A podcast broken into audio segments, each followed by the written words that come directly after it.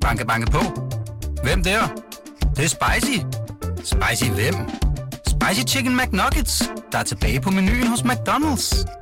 Badum, bom, tji.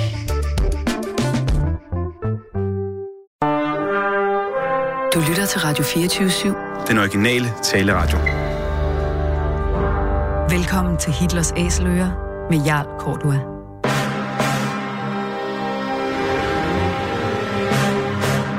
Velkommen til programmet Hitlers Æseløer, et program om bøger om den anden verdenskrig. Mit navn er Jarl Kortua.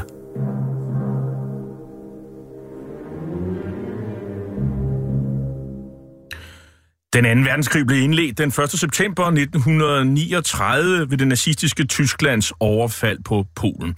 Der var tale om en racistisk erobringskrig, der kostede mellem 55 og 70 millioner mennesker livet, og hvor nazisterne systematisk myrdede jøder, romager og slaviske befolkningsgrupper og politiske modstandere, ja, alle andre, der ikke passede ind i deres forestillinger om et ensartet folkefællesskab.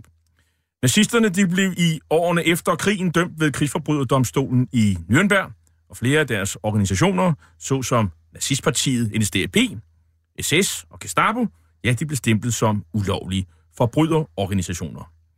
I den her serie, som vi har valgt at kalde for Hitlers æsler, præsenterer vi nogle af de mange bøger, som i disse år udkommer om den anden verdenskrig. Livet er i dag en alvorlig sag. Der er så mange ting, man ikke må. Det er ofte svært, men i alle fald ved de, hvad de ikke skal. Ikke ærger dem unødigt, det er jo ganske overflødigt. Med lugt er små, uskyldige øjne, lad som de intet har set. Intet har hørt, og intet forstår. Og vent til det atter bliver vår.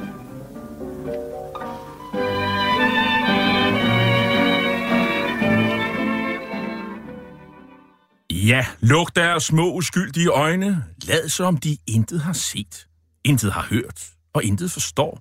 Og vent til det, at der bliver vor. Sådan sang revykunstneren Ludvig Brandstrup i 1942 i Apollo-revyen med tekst og af revyforfatteren Epe. Typisk for besættelsestiden var denne opfordring til ikke at samarbejde med tyskerne pakket ind i så mange tvetydigheder og underspillethed, at det slap forbi revycensuren. Det gik så indtil januar 1945, hvor tyskerne nazistiske håndlanger i Schalburg-korpset sprang Apollo-teateret i luften.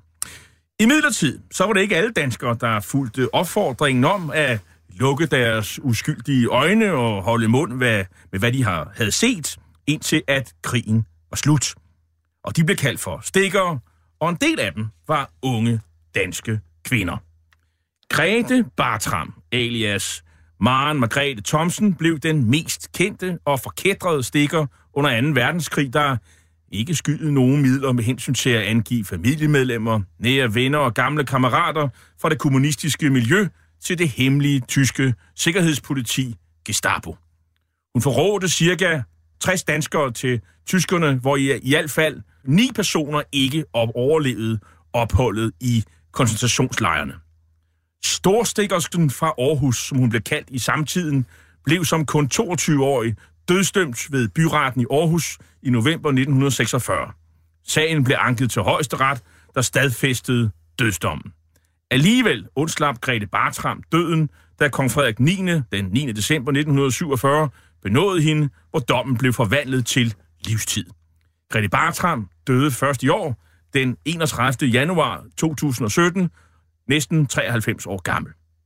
I bogen Grete Bartram, fra kommunist til Gestapo-agent, fortæller historiker, forfatter samt overinspektør ved Nationalmuseet og leder af Frøslevlejrens Museum i Sønderjylland, Henrik Skov Christensen, historien om Grete Bartram og hendes ødelæggende virke i forhold til modstandsbevægelsen i Aarhus. Bogen er udkommet på Nyt Nordisk Forlag, Arnold Busk, i 2010. Henrik Skov Christensen, velkommen til programmet. Tak for det. Allerførst, Henrik, Grete Bartram, det er jo et navn, der stadig kan fremkalde store følelser, også hos folk, der er født øh, længe efter krigen. Hun er på mange måder sådan blevet synonym på arketypen for den kvindelige danske landsforræder. Er det, er det rimeligt, synes du? Ja, det øh, synes jeg faktisk er rimeligt. Altså et nærmere studium af Grete Bartram, det er jo et, et, et, et nærmere studium af svig og samvittighedsløshed. Og så er der også den her, det her afgørende parameter, der skal til, det er instrumentaliseringen af seksualiteten. Det ser man jo også hos Grete Bartram, at hun brugte seksualiteten i sit virke som stikker. Det hører med til øh, den her arketypiske kvindelige agent. Men er hun enestående? Jeg synes, altså det forekommer rimeligt at betragte hende øh, som enestående, netop fordi det er gode venner, det er familie, det er partikammerater for DKP, hun angiver fuldstændig skrupelløst. Øh, og når man ser på omfanget, som du selv indledningsvis nævnte, det var mod mellem 60 og 70 personer, hun fik, øh, som øh, hun, hun udleverede til Gestapo, og ni af dem overlevede ikke ophold i korsetlejr, så må, så må man sige, det er, øh, øh, det er rimeligt at betragte hende som relativt enestående, i hvert fald i en dansk sammenhæng. Cirka 35 øh, kom til koncentrationslejrene. Øh, 15 blev udsat for, for tortur af, af Gestapo. Så hun er Gestapo-agent, eller hun bliver Gestapo-agent, og det skal vi selvfølgelig tale om. Hvad indebærer det egentlig at være Gestapo-agent?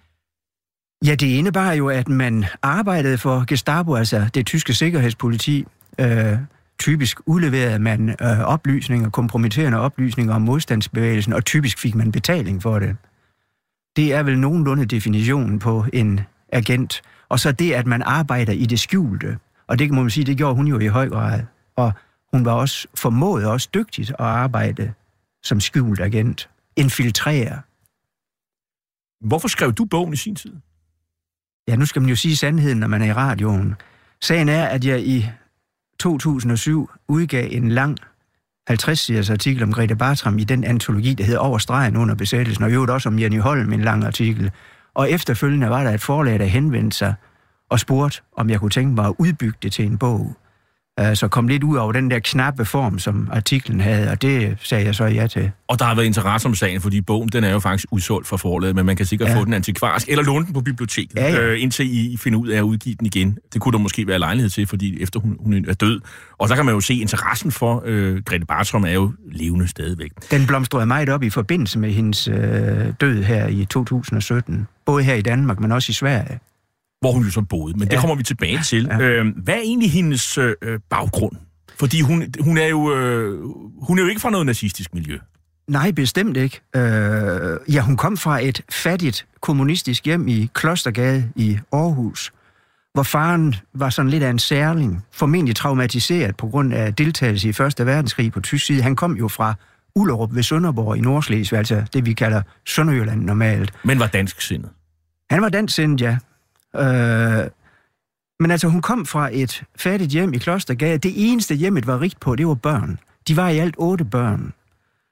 Og ja, så gik hun ud af anden mellem. Hun var ganske godt begavet, men gik ud af anden mellem og tog diverse øh, småjobs som fabriksarbejder, skal bundmasker og så videre. Og hun er født i 1924. Det vil ja. sige, at og fattigdom i 30'erne, det, det er vel det, hun oplever her, ja. altså blandt uh, småkårsfolk. Og. Ja. Hvad ja. indebærer det, kan man sige?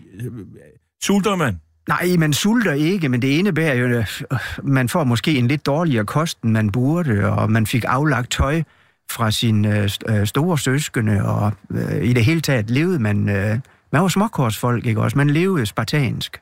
Så der er måske ikke noget at sige til, at, øh, at i det her miljø, der lever som man sige, de kommunistiske idéer om, at hvad skal man sige, småkårsfolk skal blive øh, herremænd i det nye kommunistiske samfund. Øh, de skal i hvert fald være dem, der kommer med til at bestemme og få indflydelse. Det, det, er, ikke, det er ikke øh, helt øh, mærkeligt, mærk, mærkværdigt, at de idéer trives i Ej, det miljø, hun kommer fra. Det kan man ikke sige, det er. Typisk så kom kommunisterne jo fra enten arbejderklassen eller fra akademiske cirkler. Men blev hun selv, skal man sige, en del af det kommunistiske miljø? Er hun med i for eksempel kommunistiske ungdomsbevægelse? Ja, ja, hun, øh, helt fra barns ben, der deltog hun i den kommunistiske ungdomsbevægelse. Øh, man kan så spørge, var det fordi hun var decideret kommunist, men hun var vel kommunist på samme måde som børn fra Jehovas vidner hjem bliver Jehovas vidner helt automatisk. Men hun skrev, eller hun sagde selv sidenhen, at de holdt gode fester i den kommunistiske ungdomsbevægelse, og det var så en af grundene til, at hun kom der. Hendes liv frem til september 1942, hun bliver gift meget tidligt, Hun får et barn tidligt, øh, og hendes mand, ja, han kommer jo pludselig til skade. Ja. Så det vil sige, hun er jo... Det må være en lidt desperat situation, hun Ja. er i. Hun blev jo gift i 1941 som 17-årig, og er gravid på det tidspunkt, så hun skulle have kongebrev, som det hed. Og hun bliver gift med maskinarbejder Frode Thomsen, som også kommer i øh, den kommunistiske ungdomsbevægelse. Men altså ægteskabet, det var cirka et år. Så bliver de skilt, de går, eller de går hver til sit, og det fælles barn anbringer de så hos Frode Thomsens mor. Og så begynder hun så at hun arbejder som, øh, som øh, fabriksarbejder, fabriksarbejderske og med, og så videre og så videre øh, frem til september 42. Men, hvad, men på det her tidspunkt, vi ved jo alle sammen, at det, det i høj grad at kommunisterne var blandt de første, der ligesom starter et, det illegale arbejde. Og, og det er jo ikke med sabotage. I første omgang er det jo noget med at, øh, illegale blade. Ja. Øh, og, øh, og det arbejde øh, får hun jo ligesom kendskab til øh, tidligt. Ja, hun er jo, hun omgås jo de mennesker, der befatter sig med det der illegale bladarbejde, og i et eller andet omfang, så deltager hun jo også. Det gør hun jo også senere, altså som kurerer og så videre, som løber ærner for dem og så videre. Så øh, hun har været, hun har været viden om, hvad der foregik, formentlig umiddelbart efter, at øh, DKP gik over i illegaliteten, og de blev jo tvunget ud i illegaliteten i øh, øh juni 1941 i forbindelse med Tysklands overfald på Sovjetunionen, og den deraf følgende, øh, det følgende forbud på tysk foranledning mod det danske kommunistparti. Så blev det jo, partiet jo tvunget ud i illegalitet. Og den grønne modstandsbevægelse i Aarhus er specielt karakteriseret ved, at der er jo et, et blomstrende, øh, hvad skal man sige, illegalt øh, bladmarked. Øh, Ja. det koster det jo ikke nogen penge, men, men, men, men det er jo en ret stor produktion, og alsidig produktion illegale blade, der er på Ja, det der er jo, altså, det, der er jo det, den specifikke Aarhus-avis, øh, øh, den der hed Aarhus Eko, som var kommunistisk. Og så havde man jo også øh, det, der hed øh, politiske månedsbreve, som sidenhen blev til land og folk. Det startede jo som en illegal kommunistisk avis under besættelsen, og fortsatte så som legal dagblad efter krigen. Øh, der kom også sidenhen budstikken, som også var øh, nogenlunde landsdækkende. Men, man, øh, men, men kommunisterne var virkelig øh, primus motorer på mange måder, i, også med Frit Danmark. Altså det var jo, øh, det var jo en, egentlig en tværpolitisk organisation, Frit Danmark, men kommunisterne sad altså virkelig øh, øh, på tøjlerne, sad med tøjlerne der. September 1942, der angiver hun sin bror, øh, Christian Bartram, og andre kommunister til det danske politi for brandstiftelse eller sabotage mod en værnemærerivirksomhed. Henrik Skov Christensen, hvad, hvorfor gør hun det? Ja, altså, jeg er lidt tvivlende om, hun decideret angiver sin bror Christian, men hun giver i hvert fald oplysninger til det danske politi, som medfører, at Christian også bliver anholdt. Øh, det viser sig, at den benzin, der bliver brugt til attentatet, det faktisk stammer fra farens lille værksted der i baggården i Klostergade. Jamen altså, hun reagerer jo simpelthen på en, øh, en annonce, som politimesteren i Aarhus der i september 42 sætter i øh, lokalpressen, hvor han øh, udlover en dusør på 1000 kroner, en ganske net sum i de dage, øh, til, øh, for oplysninger, der kan føre til anholdelse af de her gerningsmænd til brandattentatet mod skrædderiet. Skrædderiet, der er det fremstillede uniformer til den tyske værnemagt. Så er vi allerede der klart ved motivet. Det handler simpelthen om penge. Hun kunne simpelthen ikke modstå fristelsen, når hun skal bruge de 1000 kroner til sit, til sit barn, som jo er spædbarn på det Ja. Der er ingen tvivl om, at det der pekuniære, altså pengene, det har spillet en, øh, en stor rolle for hende. Hvad sker der med de her, øh, som bliver angivet, eller det er jo det danske politi, så det er jo, man kan jo ikke sige, at hun angiver dem til tyskerne. Nej, hun følger jo sådan set en opfordring fra en lovlig dansk myndighed. Men altså på grund af sagens politiske karakter, så begærer tyskerne de her folk udleveret, og de bliver stillet for en tysk krigsret, og bliver faktisk dømt til fra 1 til 10 års tugthus, som skal afsones i Tyskland. Men, øh, og de kommer også til Tyskland. Det er Christian, der får broren der. Han får et års tugthus. Men på dansk, efter danske protester, så bliver de faktisk ført tilbage efter et par hundrede dage til videre afsoning i en speciel afdeling i Horsens tugthus, altså under de danske myndigheder. Fordi de danske myndigheder kunne jo med føje protestere over, at tyskerne så at sige deporterede dem ud af landet, fordi man havde jo en aftale om, at jurisdiktionen, den hørte altså under, øh, den hørte under de danske myndigheder. Så det lykkedes dem faktisk at få dem tilbage til Danmark til videre afsoning i Horsens tugthus. Men det er jo sådan at sige, hendes, hendes øh, første offer. Blev hun egentlig dømt øh, som... som, som øh, er, det, noget, er der noget, der er, er med til at dømme hende senere hen, den her situation? Fordi det bliver vel lidt teknisk nu? Ja, det bliver, lidt, det bliver lidt teknisk nu. Altså, øh, jeg må sige, jeg har hidtil været af den klare opfattelse, eftersom det var, en, øh, det var en opfordring fra en lovlig dansk myndighed, så var det ikke noget, der kunne være inkriminerende for hende under retsopgøret, men jeg er ikke 100% sikker på, at folk, der først henvendte sig til, øh, til det danske politi, og sidenhen kom til at arbejde for Gestapo, om ikke, det ikke talt med på, hvad skal man sige, på minussiden, at de også har reageret ved at angive nogen til dansk politi. Men man kan sige, at det her kan øh, med meget god vilje være den grå zone, og, men, ja. og, og, og, så kan man så, men øh, senere hen, så er der slet ingen tvivl om, øh, hvad der er, der foregår. Så samarbejder hun med Gestapo. Ja. Øhm, Aarhus, øh, modstandsbevægelsen i Aarhus under besættelsen, øh, øh, i, i løbet af, af, af 1943, foråret 1943, der sker der sådan et opblomstring, og vi nærmer os sommeren 43, en opblomstring i, hvad skal man sige, sabotagevirksomhed. Der går modstandsbevægelsen i gang, så handler det ikke om, kun om at, at trykke illegale blade, så bliver det lidt mere håndfast. Øhm, hvordan er modstandsbevægelsen i Aarhus organiseret på det her tidspunkt, Henrik Skov Christensen? Altså, hvis vi taler sabotage, så var det i Aarhus som de fleste steder øh, ud over landet. Det var kommunisterne, der stod for den i starten. Og med starten, der siger vi, det er så 243.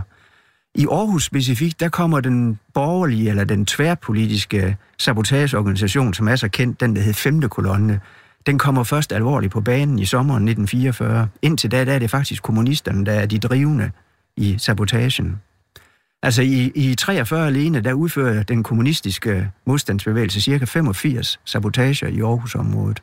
Og det kender hun jo øh, mere eller mindre til, eller hvad? Hun er i hver tilfælde informeret om en del af, af de der sabotager, fordi hun bevæger sig jo i, øh, i de kommunistiske cirkler. Og så sker der jo øh, på et tidspunkt, øh, så er de, det er også der, lige der omkring, man ser de første arrestationer på, på baggrund af, af tip for hende. Ja, det er så først hen i sommeren 44, at den kommunistiske modstandsbevægelse bliver rullet alvorligt op i Aarhus på, på hendes foranledning. Der er vi hen fra, fra juni til august 44 ved, ved, ved de der par store oprulninger, der er. 23. september 1943, der blev i hvert fald uh, Grete Bartrams uh, lillebror Hans arresteret. Ja. Og, uh, og det mener du selv har fået, fik betydning for, at uh, for det samarbejde, hun indlader sig på med Gestapo? Ja, det er nu ikke helt korrekt. Jeg skriver, at hendes forklaring om det, den forekommer konstrueret og apologetisk. Fordi under retssagen efter krigen, der anfører hun selv det som en årsag til, at hun tager kontakt til Gestapo. Det er for at hjælpe broren Hans. Men når man ser på hele sagens omstændigheder og analyserer det koldt og nøgternt, så virker det altså som en konstrueret forklaring. Alt tyder på, at det var Grete Bartram selv, der opsøgte øh, Gestapo. Opsøgte øh, den person, der hedder, eller hed Hermann Rotenberg, kriminaloberassistent Rotenberg, som blev hendes føringsofficer. Der er så også meget, der tyder på, at vejen til Rotenberg ikke var direkte, at den faktisk gik omkring Sikkerhedsdienst i Aarhus. At hun også var den vej omkring. Og hvad er Sikkerhedsdienst i Aarhus? Ja, Sikkerhedsdienst, øh, de befatter sig i høj grad med øh, stemningsbeskrivelser, altså ind, øh, indhentning af stemningsberetninger fra forskellige fortravnsløjte, de har i det danske samfund. Og fortravnsløjte, det er, Det er agenter. V-mænd, V-mænd kalder Ja, det også. det, det er simpelthen agenter, som indberetter, hvordan er stemningen øh, omkring forskellige emner på det og det tidspunkt. Kriminaloperassistent øh, Hermann Rodenberg, hvad er han for en? Ja, han er lidt af en type. Han er fra en... Han kommer fra Ruhrdistriktet, fra en, og der ligner han Grete Bartram, meget børnerig familie fra den nederdel af middelklassen. Faren var togkonduktør. Han har 12 søskende. Øh, han bliver uddannet som øh, maskiningeniør i 1930, tager til Holland i øh, 30, 31, 32 for at få arbejde, og må jo på en eller anden måde allerede da være øh, nazist, fordi han bliver faktisk udvist af Holland i 1932 for det, der hedder fascistiske aktiviteter. Derefter så får han en, en karriere inden for den nazistiske landjarbevægelse. Det er sådan en slags skolebevægelse, som, som fokuserer meget på natur og vandreture og så videre, som meget stærk nazistisk skolebevægelse. Og der bliver han erzieher, som det hedder på tysk, altså en slags pædagog. Derefter så fortsætter han i 1936 over i en karriere i det tyske sikkerhedspoliti, Gestapo. Bliver ansat først i Königsberg, altså i Østpreussen, og derefter i Nordtyskland i Wesermünde. Og vi kan følge ham der via øh, det nazipartiets arkiv i Berlin, i Bundesarkiv. Og så i november 1940, der kommer han til København. Så Gestapo er jo ikke officielt til stede i København før oktober 1943, men man har en lille politiafdeling på det tyske gesandskab, som sidder og laver arbejder af efterretningsmæssig karakter. Og man har også konsulater rundt omkring i Danmark, der dengang som nu også var små spion, spionredere. Og der kommer han så i sommeren, han ender så via konsulatet i Aalborg, der ender han i øh, konsulatet i Aarhus i august 43. Øh, der var et konsulat i Brunsgade, hvor han så sidder og laver politimæssige opgaver, og da Gestapo træder officielt frem i Danmark i oktober 43 med eksekutive beføjelser og etablerer sig på kollegium 4 bag ved Aarhus Universitet, så er det der, han har sin gang. Og på det tidspunkt, der er han faktisk blevet dansktalende. Han, har, han, far, han får en søn, mens han bor i København, og sønnen bliver døbt med et dansk navn i øh, St. Petra Kirke, altså den tyske kirke her i København. In der Nacht ist der Mensch nicht gern alleine, denn die Liebe im hellen Modenscheine ist das Schönste, Sie wissen, was ich meine. Einerseits und andererseits und außerdem, ja, denn der Mensch braucht ein kleines bisschen Liebe. Gerade sie ist im großen Weltgetriebe, für das Herz wohl der schönste aller Triebe. Einerseits und andererseits und außerdem. Vi hører propagandaminister Josef Goebbels ungarske film- og operettestjerne Marika Røk her, og øh, hun bedyrer, at øh, mennesket helst ikke sover øh, alene og om natten, og det er formentlig heller ikke altid tilfældet, når det gælder Grete Bartram. Øh, for meget tyder på, at hendes relation med øh, ham, øh, Herman Rotenberg, vi hørte om før, ikke kun handler om at udveksle information om modstandsbevægelsen for penge, eller hvad kan man sige om det, Henrik Skov Christensen? Ja, altså, hun hævdede selv under afhøringen efter krigen, at de havde et fuldstændig platonisk forhold, hende og Rotenberg. Men med tanke på hele deres bevægelsesmønster, så forekommer det ikke videre troværdigt. Rotenberg, han havde for eksempel to dækværelser rundt omkring i Aarhus. Der overnattede hun ganske ofte øh, sammen med Rotenberg, når de skulle udveksle oplysninger. Så blev hun natten over. Og jeg mener, så mange oplysninger kunne hun vel heller ikke have, at det ikke kunne klares på en times tid. Og de tog på ture sammen, de tog ud at spise på Lisbjerg Kro, de tog til Varne og så videre. Så med tanke på hele deres Og Varne er en det er en rest- restaurant i den sydlige udkant af Aarhus, ude i Marcellesborgskoven. Så sådan med tanke på hele deres bevægelsesmønster, så kan man jo ikke bebrejde offentligheden i, at de mente, at de nok havde et erotisk forhold. Hvad er dit eget bud? Jeg tror, de havde et erotisk forhold. Altså, Rodenberg ved vi, han var en meget seksuelt aktiv mand af, af hans øh, personalsager i øh, partiarkivet i Berlin, kan man se, at han har afledt barn uden for ægteskab. Han er blevet behandlet for gonoré to gange, og det var, al- han blev almindeligvis kaldt, kaldt for Gestapos øh, eurot eller eurotoman. Så han har til synligheden haft et relativt livligt seksualliv. Men øh, men hun slutter jo en pagt med djævlen, kan man sige. Og djævlen, det er jo det her, det Gestapo, øh, og i, i skikkelse af Hermann Rodenberg i, i februar-marts 1944. Ja.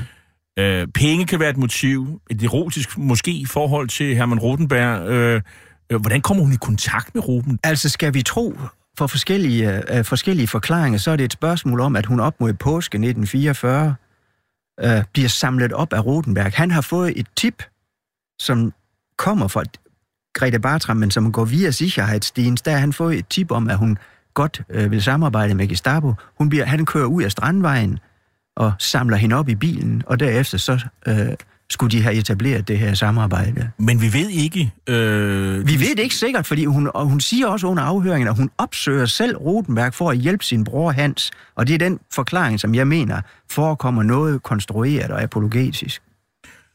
Hvem er det så, hun går i gang med at stikke nu? Ja, jeg er lige ved at sige, hvem er det ikke? Det er jo alt fra tæt, altså nær familie. Hendes fraskilte mand, Frode Thomsen, som hun har et barn med. Det er hendes, det er de plejeforældre, som passer hendes og Frodes øh, øh barn.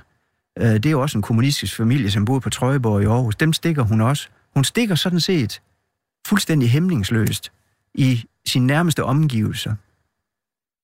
Men hvordan er hun kommet i en position til at, at vide så meget om modstandsbevægelsen? En ting er jo at være en del af den kommunistiske bevægelse, og hendes bror og så videre. Jo, men men, hvad? men, men, men, men skal man ikke sådan tæt på for jo, men det er, hun jo noget? også, det er hun jo rent fysisk. Altså for eksempel, så har hun, uh, hun har jo lejet et værelse, hun bor i noget, der hedder Skovsens pensionat, et lille beskeden pensionat, som en kommunistisk havnearbejder, Skovsen, eller rettere hans kone, drev.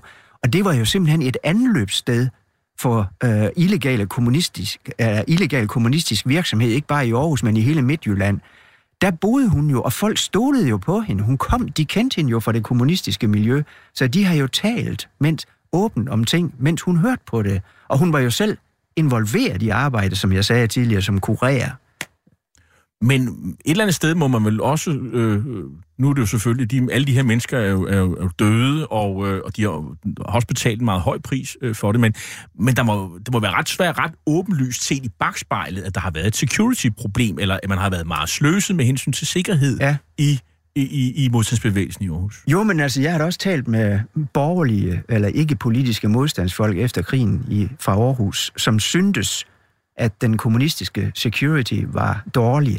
Men jeg tror, man skal forstå, at når man, det, at man var kommunist, det gjorde, at man stolede på hinanden.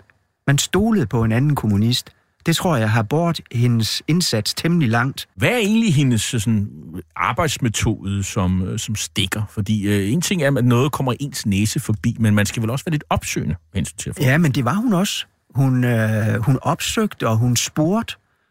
Altså, øh, for eksempel øh, har vi en beretning fra datteren til, øh, til en, en af de der tegnere, som hun sad model for. Der har hun stillet meget nærgående spørgsmål til, til ham, og han havde angiveligt været sådan meget forsigtig og blevet sådan lidt...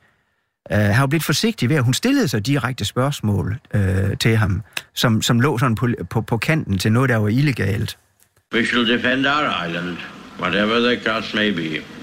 We shall fight on the beaches. We shall fight on the landing grounds.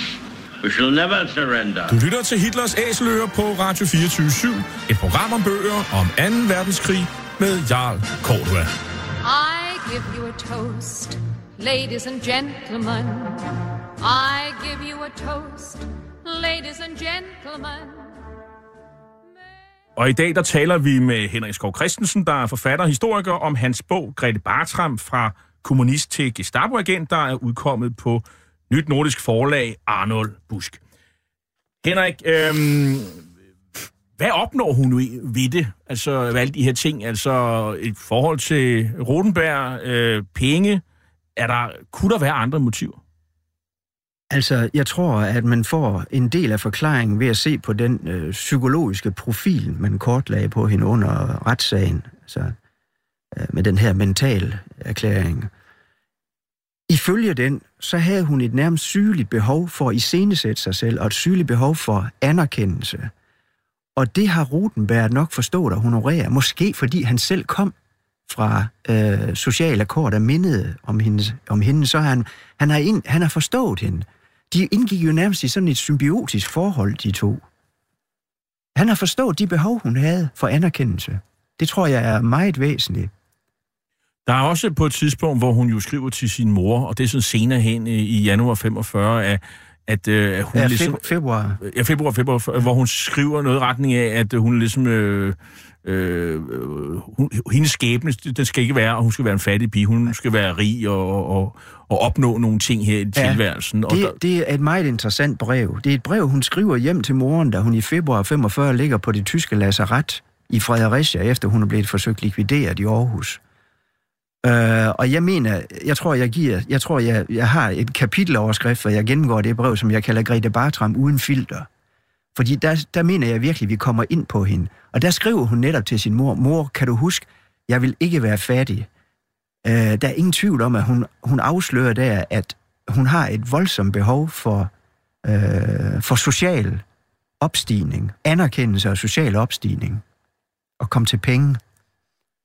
Lad os prøve at tale lidt om hendes offer. Øh, som sagt, der er øh, ni, der dør i koncentrationslejre. Øh, hvem- er de? Ja, det er jo alle sammen kommunister. Øh, fra enten Aarhus, mest en del fra Aarhus, men der er også nogle enkelte sådan fra det midtjyske område, netop som jeg sagde, at Skovsens pensionat dernede, det var sådan en slags anløbssted for udenbys kommunister, der kom til Aarhus for at drøfte forskellige øh, illegale ting. Så det var, det var kommunister, øh, stort set alle, hun, hun angav. Gestapo i Aarhus, de, øh, de holder jo til på et kollegium 4 på universitetet. Hvor, hvorfor, ligger, hvorfor ligger Gestapos hovedkvarter det lige netop der? Ja, man beslaglagde jo bygningerne, da man skulle bruge nogle tjenestesteder, da man etablerede sig øh, officielt i Danmark der i oktober 43. Og der faldt valget altså på, øh, på de der nybyggede kollegier lige bag ved hovedbygningen på Aarhus Universitet. Der har været gode lokaler. De har været let tilgængelige og kunne opfylde deres behov for plads. Men hun kommunikerer jo med Gestapo på sådan en, øh, sådan en, en ret avanceret måde. Altså, det er jo ikke sådan, øh, hun går ikke ind ad døren øh, til Gestapo, i hvert fald ikke i starten. Øhm, hun kommunikerer via en kiosk, og, øh, og hun mødes med Rodenberg i Marcelisborg-skoven og i Botanisk Have. Altså, der, der er jo meget sådan agentfilm over den måde, og det er jo sådan rimelig avanceret, øh, den måde, de Jo, men det er jo et almindeligt, det, det, det kender vi jo fra almindelige agenthistorier, der bliver oprullet, at man bruger post, hemmelige postkasser, ikke, hvor man udveksler øh, oplysninger og penge og så videre. Så det er sådan set et, øh, et normalt billede for, for en agent, det her. Hun beskrives som øh, nidkær og udspekuleret, og har sans for agentarbejde, og, øh, og så har hun jo sådan også sans for nogle detaljer, øh, blandt andet det her med, at Rodenberg, han, øh, hun siger til ham, at han skal droppe øh, tyskerklipning. Han går jo rundt øh, og er civil, når de mødes, og, og, og, og så har de en vane med at slå hatteskyggen ned bag til. Øh, for det gjorde at det må ham åbenbart øh, nem at identificere som tysker. Altså, Det må have været sådan en fashion inden for, øh, for det tyske sikkerhedspoliti, med lange læderfrakker ikke, og, og skyggen på den der måde. Og ja, det er rigtigt, det sagde hun til Hermann Rodenberg, at det skulle han nok lade være med, han var for let at identificere som Gestapo-mand. Og tyskerklipningen, det er jo sådan med, at man var klippet det, det, som siger, meget kort i siderne og nakken. Ja. ja, ja. Men Øhm, ellers så må man jo sige, at hendes metoder var jo ret øh, avancerede. Altså når hun infiltrerede og i hele taget forsøgte at opretholde sit dække. Altså hun, hun opsøgte jo folk og advarede dem mod Gestapo øh, for at så at sige at være troværdig i deres øjne. Altså da man begyndte at fatte mistanke til, at der kunne være noget galt, der gjorde hun jo alt muligt for at op- opretholde sit dække. Og hun kunne møde øh, forrevet og, og tøjet i laser op for at forklare, at nu har hun været på flugt fra Gestapo, og nu er de ude efter dig, den person, hun bankede på hos os. Det er jo klart, ikke også? Det opbygger jo hendes troværdighed, så hun var ret øh, uspekuleret. Og lige stand med, når, hun, når de skulle infiltrere øh, nogle modstandscirkler, så gjorde man det godt og grundigt. Det var ikke noget med at nappe en, to eller tre. Nej, man skulle bygge meget op, før man slog til. Det havde hun også sans for. Og der var flere gange, hun direkte øh, sagde til Rodenberg, vi skal vente lidt endnu. Vi skal lige have bygget lidt mere op, inden vi slår til. og så smed man det hele nettet ud, så fik Ja, man alle på ja, en gang. ja. Hun øh, bliver såkaldt Hauptvertrauensperson. Hvad, hvad hvad siger det om hendes status som øh, stikker øh, eller Gestapo-medarbejder? Ja, det siger jo, hun har jo, hun har jo rangeret højt i deres net af, af meddelere. Og et godt parameter for det, det er jo også, at den mand, der sad for, at stå, altså den øh, Gestapo-mand, der stod for udbetalingerne af de her stikkerpenge, han anslår jo, at i de der måneder, hun var mest aktiv, der var det hende, der fik to tredjedele af den samlede sum i Aarhusområdet, man udbetalte til stikkere. Hun var jo ikke fastlønnet, hun fik honorar. Og hvad fik hun typisk om måneden? Altså, hun fik ikke typisk, øh, hun fik jo ikke månedsløn eller noget. Hun fik et honorar, når hun havde lavet noget virkelig godt. Det var provisionslønning. om Hun var provisionslønnen simpelthen, ja. Det var først, da hun blev, kom til Gestapo i Sydjylland, hun blev fastlønnet. Men hun, i de der to-tre måneder, hun var meget aktiv, der var det noget med en 5-7.000, hun fik udbetalt i øh, stikkerpenge fra Gestapo. Og når man betragter, at en, hånd, en, en, ud, ud, hvad er det, en faglært håndværker, han cirka havde 300-350 kroner i måneden, så vil man jo forstå, at det trods alt var en vis sum.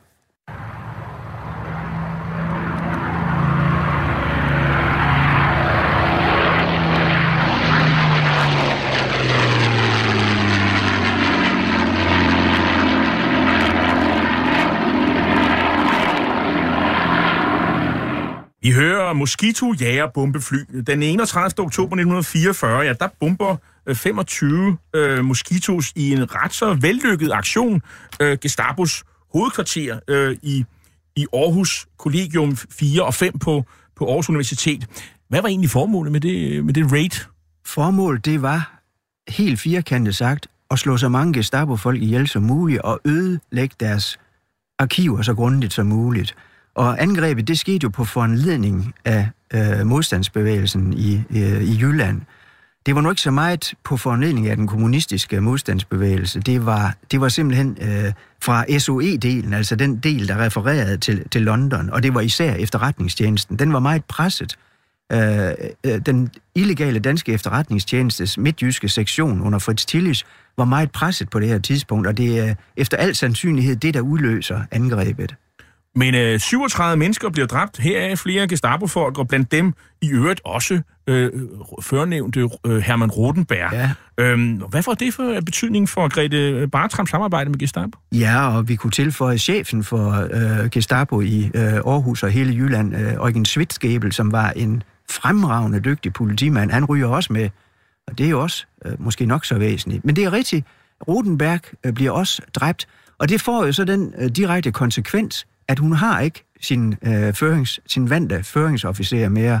Og man må sige, at den afløser, hun fik i øh, form af, af, af en, øh, en øh, Gestapo-mand, som hed August Glarner, det bliver aldrig rigtig det samme igen. Det blev ikke så effektivt, som det var med Rotenberg. Et af hovedkilderne i øh, historien om Grete Bartram, det er jo hendes SS-lommebog, som jo også, jo også er optrykt i din bog, Henrik Skov Christensen.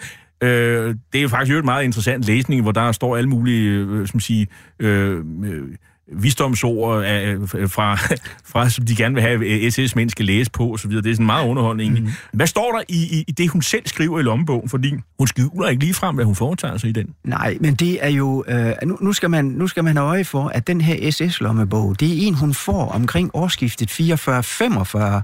Så det vil sige, det, der står i lommebogen, det er en rekonstruktion af det, hun har så at sige, har samlet op i 44, enten, enten på baggrund af notater, hun har taget, eller på grund af en anden kalenderdagbog. Men det er altså så indført øh, som, som under 44, men det er faktisk en 45 kalender. Og det, hun har lagt ind, det er vigtige datoer. For eksempel datoen for, hvor hun blev likvideret, datoen for, hvornår hun tog dit hen og dat hen. Og så noget, øh, også noget, som er bemærkelsesværdigt, det er fødselsdagene på hendes familie. I øvrigt også på hendes fraskilte mand, Frode, øh, Frode Thomsen, som hun har angivet på det tidspunkt til Gestapo, der står stadigvæk øh, en indføring under hans, øh, under, under hans fødselsdag. Så kan man spørge, hvad, hvad, hvad fanden gør hun det for? Er det fordi, hun sender ham en gave ned i Frøslevlejren? Hvordan forklarer Grete Bartram jo de penge, som hun øh, jo ikke skjuler, hun er kommet til besiddelse af? Fordi det er måske det eneste skal man sige, store fejl, hun begår. Det er, at hun kan ikke helt skjule, at hun, er, at hun har penge. Hun er lidt pænere klædt end de andre, og Øhm, og, og så kommer hun jo med nogle forklaringer. Tror man på Ja, hende? altså det du måske tænker på, det er helt konkret, det er, at hun, da hun kommer til København i slutningen af august, der kommer hun over af... 44.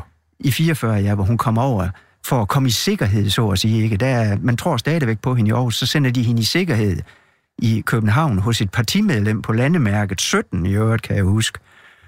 Og der lægger man meget mærke til, at hun har jo et kolossalt pengeforbrug. Og det forklarer hun så den her fattige havnearbejderfamilie på landmærke 17 med, at det er, at vennerne der fra Ung Kunst i Aarhus, dem hun ser model for, de stadigvæk sender hende penge, men det er jo penge fra Gestapo, der kommer til hende der. Plus at hun får også penge fra partiet, mens hun er her i København. Så hun har jo haft, øh, hun har haft en del at gøre med, og det vagt virkelig opmærksomhed i den der fattige havnearbejderfamilie, at hun gik altså ud og købte nyt tøj og så videre og så videre. Og det er vel også noget, der kommer hvis man siger, modstandsbevægelsen for, for, for øre, fordi på det her tidspunkt, der er hvis man siger, mistanken så småt ved at, at være der omkring hende her. Altså, hun, hun blev jo afsløret som Ja, som altså mens, mens hun er på, la, på landemærke 17, der, der kommer der jo et brev i kode fra Aarhus, fra, modstandsbe, fra den kommunistiske modstandsbevægelse derovre, hvor man skriver, hun er vist nok befængt med TB, tuberkulose, og hun trænger måske til den mest radikale kur. Det er kodesprog for, at hun formentlig er stikker, og at hun måske skulle overvejes likvideret. Og der er vi jo så derhen i øh, september måned 44. Så der må man sige, der, der fatter man mistanke til hende. Og så finder hendes mor jo også en, øh, en liste med navne og beskrivelse af modstandsfolk, øh, som de ved, at hun har skrevet ned. Øh, og og der, moren giver jo så den her liste øh, til hendes øh, kæreste. Han hedder Karl. Og han... Øh, og det ender jo så hos modstandsbevægelsen. Ja, han var jo selv kommunist også, Karl, så han havde jo også adgang til den illegale kommunistiske. Så, og, og der er det vel, at der er hun ved at brænde sin bror. Ja, der, der, der, der, der brænder tampen, og det, det, kan man jo, det anerkender hun jo også ved sammen med Gestapo at lave en fingeret anholdelse på restaurant Rico i Aarhus på Brunsbro. Den 24. Altså, oktober. Ja, hvor der er mange mennesker til stede, ikke? Så kommer Gestapo og arresterer hende, og hun, hun optræder passende udfordrende over for Gestapo, så alle kan se, at hun er, altså, hun er, hun er virkelig uh, sur på de her Gestapo-folk, og hun bliver kørt op i arresten i Vesterallé. Alt sammen for at opretholde hendes dække som illegal. Så sidder hun så op i arresten i Vesterallé og, og, og er cellestikker der. Og så ender hun jo også i Frøslevlejren på et tidspunkt. Det gør hun. I, angiveligt efter eget ønske bliver hun overført til Frøslevlejren i slutningen af, eller omkring den 25. november, altså fra Vesterallé til Frøslevlejren. Og der kan hun jo så gå rundt og hygge sig mellem alle de der folk, hun har angivet. Og, og så er der så også allerede på det her tidspunkt faktisk en del, der er sendt videre i korsetlejre fra Frøselejren. Men uh, hopper man på den her finte i modstandsbevægelsen? Der er hun vel sådan kompromitteret. Der er man klar over, at man skal ja, man, man er nok klar over, at, at, at uh, man skal passe på på hende, men man skal også passe på som historiker med at tro på mange af de forklaringer, man får. Fordi de kan godt være præget af efterrationalisering, at vi vidste det på det og det tidspunkt osv., Uh, og der er også nogen, der har udtalt sig tidligere fanger i Folkelejren, der, der havde omgang med hende der, at de vidste det godt og så videre. Der skal man være lidt forsigtig med at, at, at fætte for meget lid til det.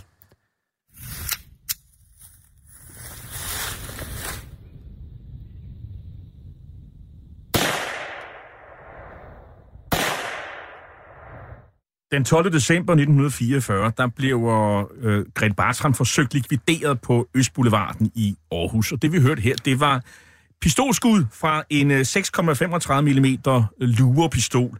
Øhm, og det, skal ligesom, det er den kaliber, som man forsøger at, at, at, at likvidere Grete Bartram med, men øh, det går jo ikke så godt, og det har noget med kaliberen at gøre, øh, Henrik Skov Christensen. Ja, det er jo faktisk umiddelbart efter, hun er kommet hjem fra frøselejren, der opsøger hun øh, sine gamle venner for at forklare dem, at hun er god nok og så videre. Og der bliver arrangeret et møde på øh, Østbanegården der, og, og at de ikke tror på hende, det er jo ret åbenlyst, fordi med det samme, de møder op, så er der en af dem, der tager sådan en kaliber 635 frem, skyder hende i nakken, så projektilen sætter sig fast ved kindbenet. Det er jo en meget lille kaliber. Havde man brugt et våben, som øh, likvideringsgrupperne normalt anvendt, så det plejer at være mindst, mindst 7,65, men normalt 9 mm, eller måske endda en koldt 11,50, så hun blev den slået ihjel, hvis hun var blevet ramt til samme sted. Så det var nogle amatører et eller andet sted? Det var amatører. Det var øh, ingen tvivl om, det, det var, det var øh, kommunister, som påtog sig et arbejde, de, øh, de ikke var vant til. Og jeg tror, at man gjorde det for, for at holde det inden for egne rækker. Men i øvrigt så var likvideringsgruppen i Aarhus, de var faktisk øh, de var forhindret i at, at, at gå på job, så at sige, som de selv har kaldt det, øh, netop den dag, fordi de havde været i ildkamp om morgenen den samme dag i forbindelse med en likvidering øh, i havneområdet, og der var der en af dem, der blev en hårdt såret, så de, var sind, de sad og slikkede sårene et sted. Så det var altså nogle af de der kommunister, som hun havde været med til at angive, øh, da simpelthen øh, ville, der havde en regning, at betale, eller hun skulle betale en regning der simpelthen. Hun ender på et lazaret i Fredericia, øh, og så øh, er det ellers, bliver hun så afsløret i den illegale presse som, som, som stikker, og hvilket jo fuldstændig ødelægger hendes muligheder, ja. øh, i hvert fald. Øh, og så er hun, bliver hun sådan såkaldt cellestikker på, på Stalgården i, i Kolding. Som var Gestapos hovedkvarter for Syd- og Sønderjylland. Og det er også på det tidspunkt, hun får sin egen pistol og bliver ligesom en, en medarbejder.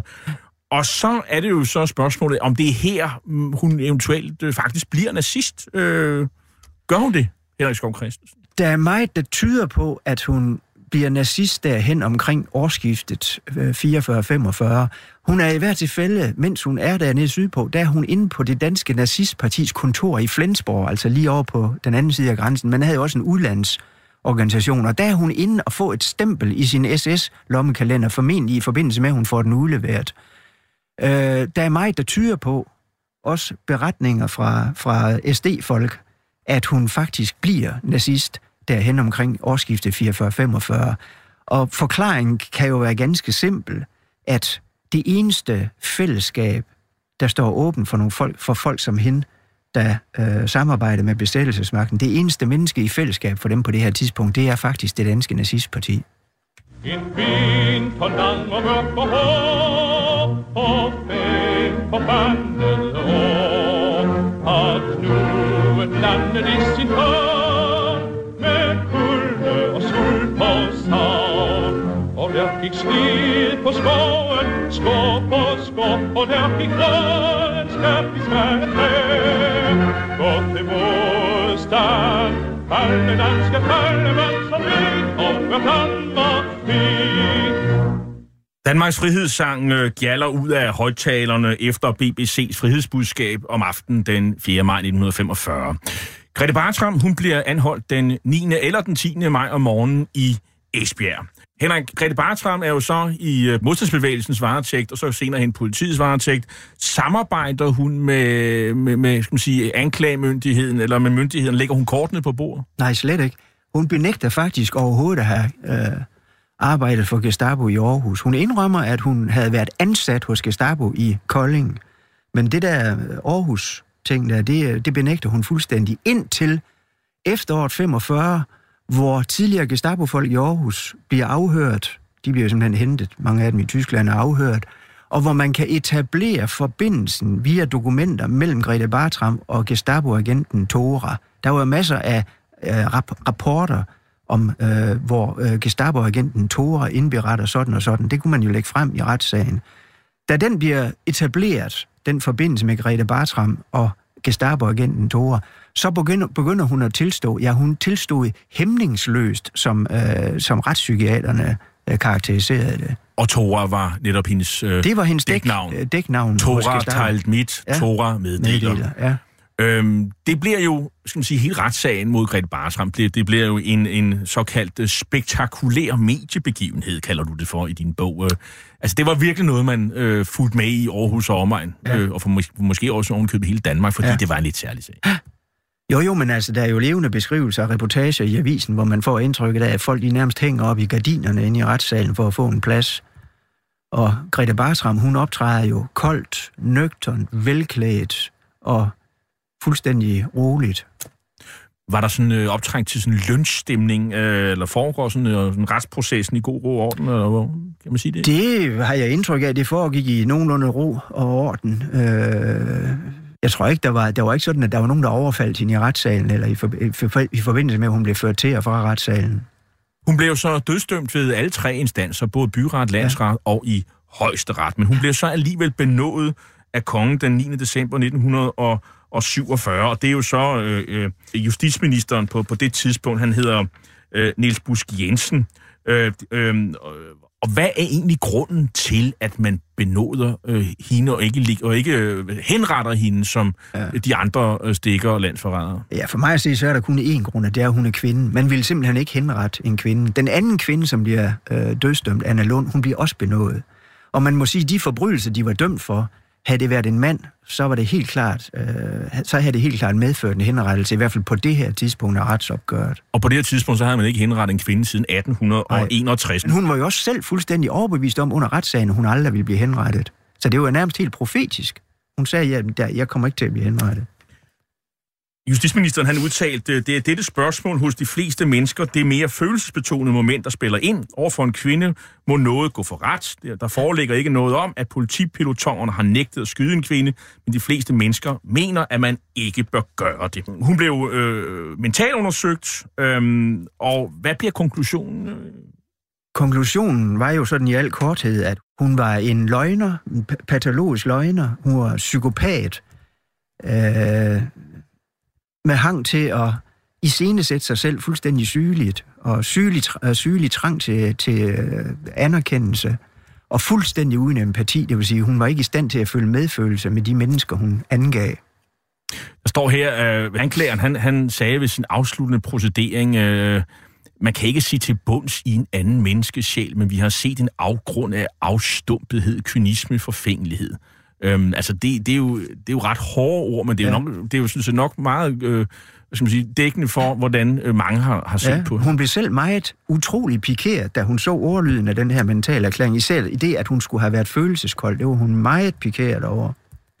Men som sagt, hun øh, får om, omstødt sin, øh, si- sin, sin dom til, til livstid, og hun øh, sidder jo så i, i Horserød øh, fængslet der, og det vil sige i Nordsjælland. Den 26. oktober, så bliver hun diskret løsladt, med besked om at forsvinde ud af landet. Hvorfor får hun den besked? Er det hendes øh, sikkerhed, man er bekymret for? Eller der er jo en grund til, øh, til det, øh, fornemmer man. Øh, altså fordi, øh, øh, var der planer om at likvidere hende, øh, eller hvad? Ja, det kan dels være hendes sikkerhed, men det kan også være hensyn til det, den furore, der ville være i offentligheden. Man forsøgte faktisk at, at løslade hende tre år tidligere, og det var der så en journalist ved BT, der kom under, øh, under vejr med, og skrev, han skrev en længere artikel om det, og det gav jo anledning til en storm af protester, ikke mindst fra de pårørende til dem, hun havde angivet. Så da det, man så effektuerede den her løsladelse tre år efter, så sørger man for at prøve på at holde det på et meget diskret plan. Men der kan der også have været overvejelser inden om, at hun måske var i fare for at blive likvideret. Og der var øh, snak om øh, flere år efter krigen, da hun var øh, blevet lokaliseret i Sverige, og sende et lille likvideringsteam derop. Øh, jeg kender selv en, som blev spurgt om det, og han var sådan set meget villig, indtil han fandt, det var en fra den gamle elgruppe i Aarhus, han var meget villig, indtil han fandt ud af, at der var mange kommunister involveret i det, så ville han ikke, for så var han klar over, at så ville det danske politi lynhurtigt finde ud af det her. Hvordan forløb resten af hendes liv? Ja, man må sige, at hendes, hendes trang til social opstigning og, og, hun, og komme til penge, det blev jo sådan set honoreret.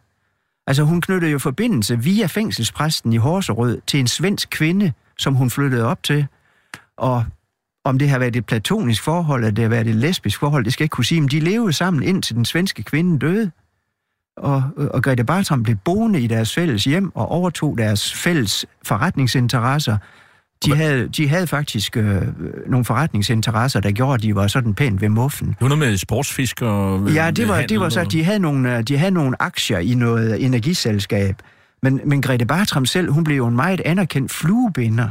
Altså, Til sportsfiskeri. Ja. Øhm, fra tid til anden, så, så blev hun jo sådan set opsøgt af, af journalister. Øhm, øh, hvor, hvordan så hun som gammel på sine gerninger under besættelsen? Altså, viste hun tegn på anger? Hun, altså punktvis under de her øh, interviews, viste hun øh, tegn på anger. Men jeg vil sige, at hendes forklaringer, som vi har dem over en 4-5 gange, hvor hun blev opsøgt af journalister over en længere årrække, de skifter jo fra gang til gang. Altså det ene øjeblik, så angiver hun selv, at det var på grund af hendes sociale baggrund, hun gjorde det, og andre gange forklarer hun noget helt andet. Og sidste gang hun bliver interviewet, der fremstår hun jo nærmest dement. Gestapo, hvem er det, spørger hun journalisten. Og, og sidenhen, sidenhen under samtalen kan man jo se, hun er jo meget fattet og samlet, så jeg tror, det har været en, en afledningsmanøvre, som hun også har brugt under krigen. Man kan jo sige sammenligne med, med Jenny Holm, øh, som jo var en anden st- stor stikkerske, som, det, som man kaldte det, sagde det dengang. Øh, der var nogle forskelle og nogle ligheder. Øh, øh, hvem af de, af, de, af de to var den dygtigste, vil du mene? Altså, der var jo ligheder i den forstand, at begge kom fra øh, relativt fattige kår. De var begge to øh, velbegavede, mest udbredt Jenny Holm. De blev gift tidligt og skilt tidligt. Det er så lighederne. Øh, forskellighederne. Jeg vil sige, at Jenny Holm, hun var jo en agent i international klasse. Øh, det var Grete Bartram ikke. Hun kunne kun navigere rundt, når hun var i, sit, i de vante farvande i Aarhus. I sit eget miljø. Ja, i sit eget miljø. Jenny Holm har jeg indtryk af, hende kunne du sætte, du kunne flyve hende til Berlin, til London, hvor som helst. Inden natten var om, så, så vil hun være i seng med den vigtigste person på stedet. Hun skiftede karakter efter omgivelser som en kameleon, Ja. kan man sige. Og man kan sige, at begge kvinder, det er så også, det er så også hvad skal man sige, øh, noget, der er fælles for dem. Det var, at de instrumentaliserede deres seksualitet. Men Grete Bartram, det virkede mere beregnende. Ja, det var måske ikke så lystbetonet, som øh, alt tyder på, at Jenny Holm, hun virkelig nød det der, seks, den seksuelle aktivitet, der fulgte med. Tak til dig, Henrik Skov Christensen. Du er historiker og forfatter til bogen Grete Bartram fra kommunist til Gestapo-agent. Bogen er udkommet på Nyt Nordisk Forlag, Arnold Busk. Hitlers æsel er slut for i dag. Teknikken sad Jens Marot, og jeg hedder Jarl Cordova og er værter til retlægger i programmet. Du kan genhøre dette program og de andre programmer i serien som podcast via radio247.dk. Vi slutter med musik fra filmen Der Untergang af komponisten Stefan Zacharias. Tak for i dag.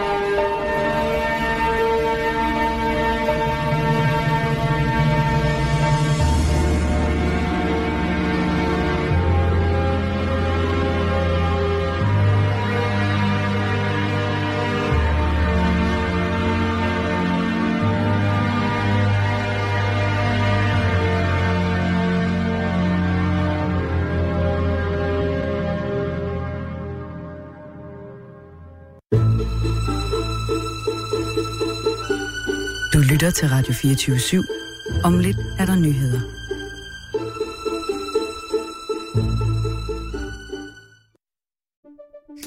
Banke, banke på.